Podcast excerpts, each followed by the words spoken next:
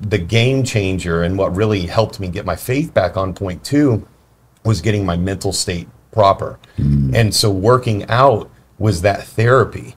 You know, how how how geeky God was when he created the body and and how working out can be your antidepressant, mm. your anti-anxiety medication so you don't have to be on medication.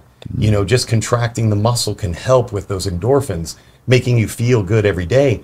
So as I was going through that those dark challenges, I start working out and I'm like, "Oh my goodness, I have something." Wow. and I'm starting to feel better day after day after day. I go through my own transformation, and I was like, everybody I meet, all my homeboys, everybody that I meet, they gotta live this way because this is like this is how you live. This is how you get into your top gear. You feel good. You get through the challenges and valleys in life. Working out is like just a part of my DNA. It is a part of what I believe God introduced me to as a tool to be able to then get to the place that I am now. Wow. Okay, so fitness is is the gift. Fitness is the catalyst that brings you to this place. So walk me through that because for me, you know, I grew up I'm a church kid. Like I find God in the Bible and sometimes in little quirky ways like I'll be watching movies and I'm like, "Oh, that's God. That's God. Did nobody else Oh, yeah. Did nobody else see that? Did nobody else hear that?" And they're like, "What is wrong with you?" And I my mom, she she loves me, but she's like, "Stop, don't I'll turn anything into a sermon. She's like, Can we just watch the movie? Can you not do this? I'm like, No, for you and my love for you.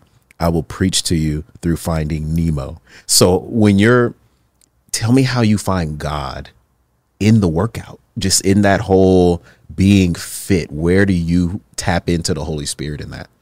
Well, I would start with saying, like, our bodies are one of the most incredible gifts that we've been given. If you think of how our bodies function and how amazing it is that we're sitting here and we can communicate with each other and we mm-hmm. can understand each other and that we're breathing in and out and all of the things that are happening within our bodies to keep us alive and to allow us to think and be creative. Like, this is literally the most amazing gift you can be given. And God gave each of us one of these, and we are to be good stewards of this gift. So for for me it starts there of like this is this incredible gift and when someone gives me an amazing gift, I'm not going to you know throw it on the floor and trash it and, Right. and not take good care of it so if i'm going to be a good steward of it the the ways that he allows us or it shows us to be a good steward is by moving our bodies. We're supposed to have discipline with our bodies. There's Right. it's biblical that we are given the gift of self-discipline mm-hmm. and that you know it's like Paul says like like we're supposed to be disciplined with our bodies. So it's not like this you know, it's not like this crazy idea to be disciplined with our bodies. And what that means is that we move them, we exercise them, and that we fill them with healthy things to eat. We guard what we put into our bodies and what we put into our minds. So for for me, it's when you're talking about fitness, it's just it's the way that we can take care of this amazing gift that he's given us. So it's an it's like an honor to have this. And so I just feel like let's take really good care of it. But then when you do, you reap all of these incredible benefits too of just your greater health, not being in medications, having better mental clarity, you know, avoiding things like depression and anxiety. I'm a 46 year old woman. I'm not on any medications. I feel very confident and strong in my body. And the only reason that is, is because I take it very seriously to take care of this incredible gift. And then I'm also able to be my best for the plans and purposes that He has for me. Because if I'm sick, if I'm lacking confidence, if I'm lacking confidence and I'm like, no, Micah, don't touch me. I don't want you to look at me. You know, that comes in between our relationship and our intimacy. When I'm confident and I'm strong, I'm like, hey, what's up? Like, check this out, you know? So Yeah. it pours into everything pours into my ability to to write books to speak to plan events so it's just it's it's all of these things it, it's it's foundational with just believing that our bodies are this amazing gift and we should be good stewards of them we get all of this other benefits after that Wow, that's okay. Because I think about like the long term, especially now that I kind of feel even in my own life, and I'm in getting into the fast lane of things happening and progressing, and being able to keep up just from a physical standpoint is something that I think more about now. I'm like, wow, if if this is the life that God has for me, and if we're going the distance with this, can I physically maintain it? Or am I going to break down one day and be like, guys, I'd love to go and do this, but I'm wheezing. And so that's amazing that that's the connection that you're making, you know, through the business and just in people's lives. Now, what would you both say to like fitness can be a little bit of a everyone's a guru but nobody knows anything kind of deal and social media is just like I I see this stuff all the time and it's like and now this if you do this you really think this burns fat but this doesn't burn fat so you're just like but you didn't really tell me anything and I got to go so like how do we just trying to be uh, better about our bodies and better about working out kind of sift through all like the the stuff to really get to a place of like understanding your body and truly growing and becoming healthy. I, I think a th- few things that every single human can start doing is we know what's not good.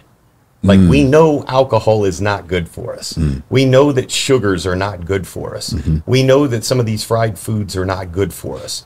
What we need to start doing is going in and implementing like the food that we're putting in our bodies, much like the fuel that you put into a car. Right? You want that car to operate at its high level. Right. You need to put the right gasoline and the fuel in that vehicle. Correct. Yet a majority of the population, I think our population right now is 50% or 60% obesity Yeah, in least. America. And that that's just, you know, that that's probably the lower end of it. Mm-hmm. Like we understand like that leads to some of the top what 6 7 of the top 10 killers in America. Right. So people are losing years. Mm. But we're not just talking longevity of life, we're talking fullness of life. And most of that comes down 99.9% of all of those factors come down to your choice every single day. Mm-hmm. Yes. You know, it's Yeah. not like something like, oh man, I got this genetic thing and, you know, I'm, I'm having to work around that. Most of what's going on is because people are putting foods in their mouth, chewing and swallowing for that short term satisfaction. And then ultimately, what it's doing, and I hate even using this word, but it is what it is, you're committing suicide at a much faster rate. Wow. Mm-hmm. You know what I'm saying? And it, it just starts it starts killing you. It's poison in the body. And then then on top of like what you're eating, so start eating some healthy proteins, some healthy lean proteins, some good complex carbohydrates, some healthy fats, and then mix that which is going going for a walk with your wife. Mm-hmm. Like getting more active in what it is that you're doing.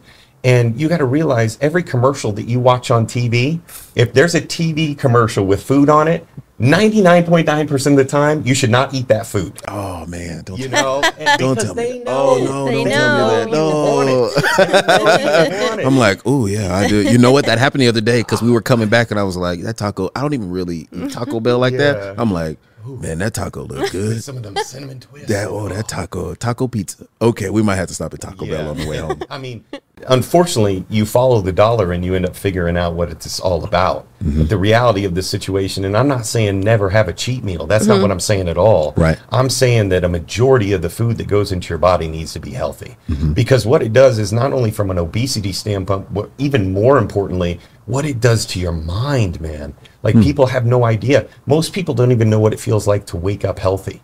They don't even know what that is until you get healthy and then you go, whoa, like I can operate at a level that 90% of human beings cannot because of the choices I'm making every single day.